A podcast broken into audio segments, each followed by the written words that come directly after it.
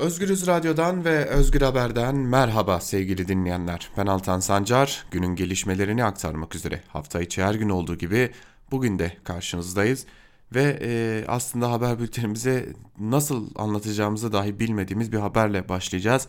E, haber Osman Kavala ile ilgili sevgili dinleyenler. Osman Kavala tutuklandı sevgili dinleyenler. E, şimdi hepinizin aklına şu soru gelecek. Osman Kavala zaten tutuklu değil miydi sorusu gelecek. Evet tutukluydu. Osman Kavala 15 Temmuz davasından bir kez daha tutuklandı.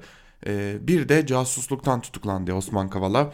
Gezi Parkı direnişi davasından beraat eden ve tahliye kararı uygulanmayan Osman Kavala 15 e, Temmuz soruşturması kapsamında tutuklanmıştı. Bu kez de casusluk soruşturmasıyla karşı karşıya bırakıldı Osman Kavala.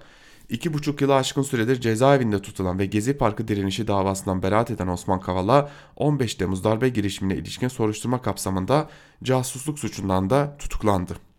Anadolu Ajansı'nın haberine göre İstanbul Cumhuriyet Başsavcılığı Terör ve Örgütlü Suçlar Bürosu'nca yürütülen soruşturma çerçevesinde anayasal düzeni bozmaya teşebbüs suçundan tutuklu bulunan Osman Kavala'nın Henry Barke ile yoğun şüpheli ilişkileri tespit edildi. Kavala'nın bu gerekçeyle siyasal ve askeri casusluk suçundan da tutuklanması talebiyle hakime, hakimliğe sevk edildiği kaydedildi. Osman Kavala'nın tutuklu bulunduğu cezaevinden e, Segbis aracılığıyla nöbetçi İstanbul Suç Ceza Hakimliği ifade vermesinin ardından e, tutuklama kararı verildi hakkında. Bu durumu da e, HDP İstanbul Milletvekili Ahmet Şık Twitter hesabından duyurdu ve şunları kaydetti Ahmet Şık'ta. Hukuksuz ve hatta kanunsuz biçimde hapiste tutulan Osman Kavala bu kez de TCK 328 madde uyarınca casusluk suçlaması yöneltilerek açılan yeni bir soruşturma kapsamında tutuklama talebiyle İstanbul 10. Sulh Ceza Hakimliğine sevk edildi. Kavala Segbis aracılığıyla ifade veriyor. Osman Kavala ile ilgili Avrupa İnsan Hakları Mahkemesi'nin ek savunma için hükümete verdiği süre yarın yani bugün sona erecekti. Bugün itibariyle hükümetten ayme verilmiş herhangi bir ek savunma yoktu. Osman Kavala bir kez daha tutuklandı. Kavala'ya yönelik suçlamalar yeni bir soruşturma ile ilgili değil. 13 günlük gözaltının ardından TCK 309 uyarınca darbecilik suçlaması yöneltilerek 1 Kasım 2017'de tutuklanıp 11 Ekim 2019'da resen tahliye edildiği dosyada yeni delil bulunduğu gerekçesiyle yeniden tutuklandı. Savcı Hasan Yılmaz'ın tutuklama müzakeresinde yazdığı yeni delil Barke hakkında yapılan ek araştırmada yabancı devletler adına istihbari görevler alarak faaliyete bulunduğuna yönelik bulgulara erişildiği şeklindedir demişti. E, artık hani nasıl açıklayabiliriz Osman Kavala'nın bu durumunu nasıl açıklayabiliriz? Bu bunu açıklamanın aslında e, tek bir e, yolu var. Bu da Osman Kavala'ya yönelik ciddi bir kin ve nefret e, duygusunun giderek hem iktidarda yeşerdiği ve iktidarda yeşeren bu duyguyla paralel olarak da yargının da buna yönelik hareket ettiği şeklinde olabilir. Tabi burada parantez açalım. E, Gezi direnişi davasından evet Kavala beraat etti. E, evet dosyalar ayrıldı. Yurt dışında bulunanlar da ifade verdikten sonra beraat edecekler ama e, tabi bu beraat kesinleşmiş bir beraat kararı değil. Buradan da e, dikkat çekici yeni bir karar da çıkabilir. Çünkü itiraz süreci de devam ediyor. Kaldı ki iktidardan gelen açıklamalarda bu kararın kendilerini rahatsız ettiği yönündeydi. Şimdi bugün haber bültenimizde hukuki kararlara tırnak içerisinde hukukun verdiği, adaletin verdiği kararlara değineceğiz ama ne kadar hukuki ne kadar değil onlara takdirini siz değerli dinleyicilerimize bırakalım. Şimdi bir diğer haberimizle devam edelim. Bu haberimizde e, Diyarbakır Büyükşehir Belediyesi'nin seçilmiş eş başkanı Selçuk Mızraklı'ya ilişkin Selçuk Mızraklı sevgili dinleyenler biliyorsunuz e, yerine kayyum atandıktan sonra gözaltına alınıp tutuklanmıştı. Ve Diyarbakır Büyükşehir Belediyesi'nin seçilmiş eş başkanı Adnan Selçuk Mızraklı'ya dün 9 yıl 4 ay 15 gün hapis cezası verildi. Ve e, bu konuya ilişkin olarak da Adnan Selçuk Mızraklı bir mesaj yayınladı. Bu mesajı da sizlerle paylaşalım. Dikkat çeken değerlendirmeler bulunuyor. Kötülüğe karşı iyiliği, karanlığa karşı aydınlığı, korkuya karşı cesareti ve çatışmaya, savaşa karşı büyütme vakti. Verilen kararlar uygu, hukukun, yargılamanın iyiliş edildiği siyasetin sopası ve gölgesine dönüşmüş kararlardır. Saygı duymuyorum. Hakikat her zaman olduğu gibi bütün bu süreçleri bitirecek ve aydınlığa vesile olacaktır. El ele, yürek yüreğe ve omuz omuza vererek güzel yarınları müjdeleyebiliriz. Sizlere bir haberim var. Bu zalimler pek yakında kaçacaklar.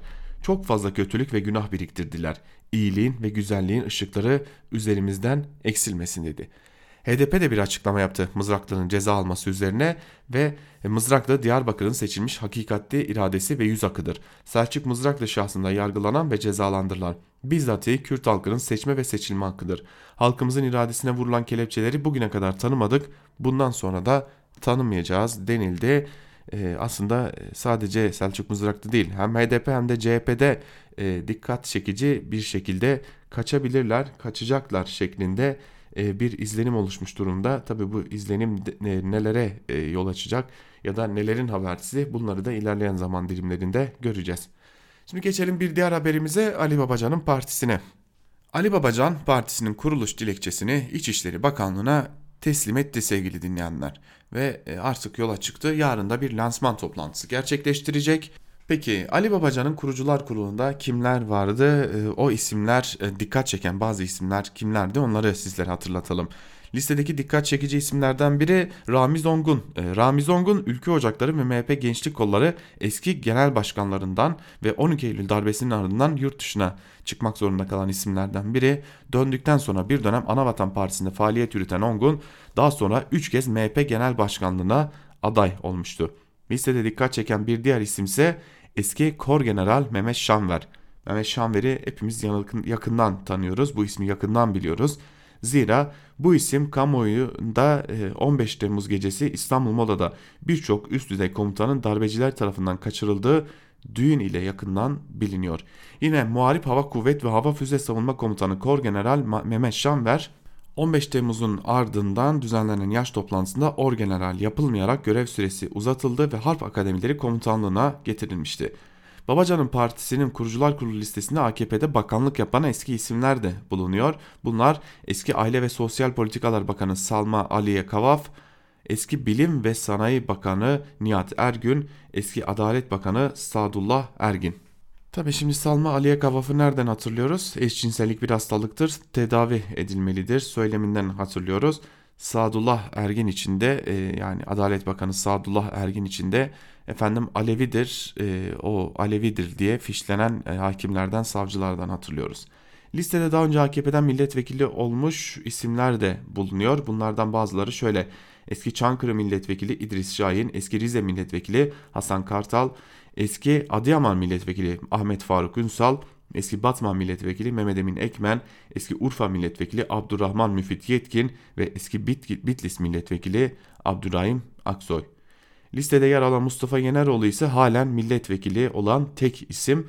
Yeneroğlu son gelen seçimlerde AKP'den meclise girmiş e, ve genel merkezin baskısıyla da istifa ettirilmişti. Bir önceki dönemde Balıkesir Büyükşehir Belediye Başkanı iken AKP Genel Merkezi'nin talimatıyla istifa ettirilen Ahmet Edip Uğur da dikkat çeken isimlerden Uğur istifa ettiği açıklamasında ailesine kadar tehdit edildiğini söylemişti. Yine dikkat çeken bir diğer isim Metin Gürcan, güvenlik uzmanı olarak bilinen eski bir asker Metin Gürcan, o da kurucular kurulunda yer alıyor. E, kurucular kurulunda AKP Genel Başkan Yardımcısı iken Kemal Kılıçdaroğlu ile girdiği yolsuzluk polemiği ardından istifa eden ve 2015 yılında da HDP'den milletvekili olan ve geçtiğimiz aylarda da hayatını kaybeden Dengirmir Mehmet Fırat'ın kızı Münevver Helün Fırat da yer alıyor. Yine Yılmaz Erdoğan'ın eski eşi Kagi'den eski başkanı Sanem Oktar, akil adamlar listesinde yer alan Profesör Doktor Fazıl Hüsnü Erdem, TÜİK ve SGK eski başkanı Birol Aydemir, BDDK eski ikinci başkanı ve Hazine eski müsteşarı İbrahim Halil Çanakçı da listedeki diğer isimlerden e, biri diyelim ve e, tabi karışık bir durum e, liste karışık e, ancak e, şimdi bir de ortada bir iddia vardı Gül ile Babacan arasında bir kriz mi var diye evet, bir soğukluk var ancak çok büyük bir kriz yok sevgili dinleyenler. E, tabii bu kriz bu soğukluk krize dönüşmeyecek anlamına gelmiyor. Babacan ekibi de söylüyor. E, Abdullah Gül e, çok fazla müdahil olmayacak bundan sonra. Zaten son bir ayda da bir defa görüştükleri biliniyor kamuoyunca diyelim ve geçelim bir diğer haberimize. AKP'den bir haberle devam edelim yine e, Burhan Kuzu ile devam edelim. E, haber bültenlerinin vazgeçilmezidir e, Burhan Kuzu ve onu anarken almamak olmaz Zindaşti. Zindaşti ile sadece bir iki kez görüştüm diyen Burhan Kuzu'nun yalan söylediği ortaya çıktı sevgili dinleyenler. Polis fezlekesindeki HTS kayıtlarına göre Burhan Kuzu 2015'ten sonra Zindaşlı ve adamlarıyla defalarca görüştü ya da mesajlaştı. Kayıtlara göre Kuzu kendisini Zindaşlı ile tanıştıran AU isimli kadınla da sürekli irtibat halindeydi. Konuya ilişkin Twitter'dan Cumhuriyet'in Kuzu ile kaç kere ve niçin görüştün sorusunu yanıt, yanıtlayan Zindaş'te ben yamyam değilim ki herkes ile görüşmeye hakkım var dedi. Cumhuriyet'ten Zehra Özdilek'in haberine göre Zindaş'ı tahliye ettirdiği iddia edilen eski AKP milletvekili Cumhurbaşkanı Hukuk Politikaları Kurulu üyesi Kuzu'nun Zindaş'la yemek yerken çekilmiş fotoğrafını Cumhuriyet Gazetesi zaten yayınlamıştı. Ve şimdi 2014 ve 2011 yılları arasında şahısla bir iki kere görüştüğünü kabul etmek zorunda kaldı. Daha önce şahsı hiç tanımam diyordu. Zindaşti şahıs olarak anılıyor. Burada HTS kayıtlarına göre ise Burhan Kuzu 2011 ile 14 yıllarında bir kez görüştüm demesine rağmen defalarca görüşmüş ve mesajlaşmış gibi görünüyor Zindaşti ile.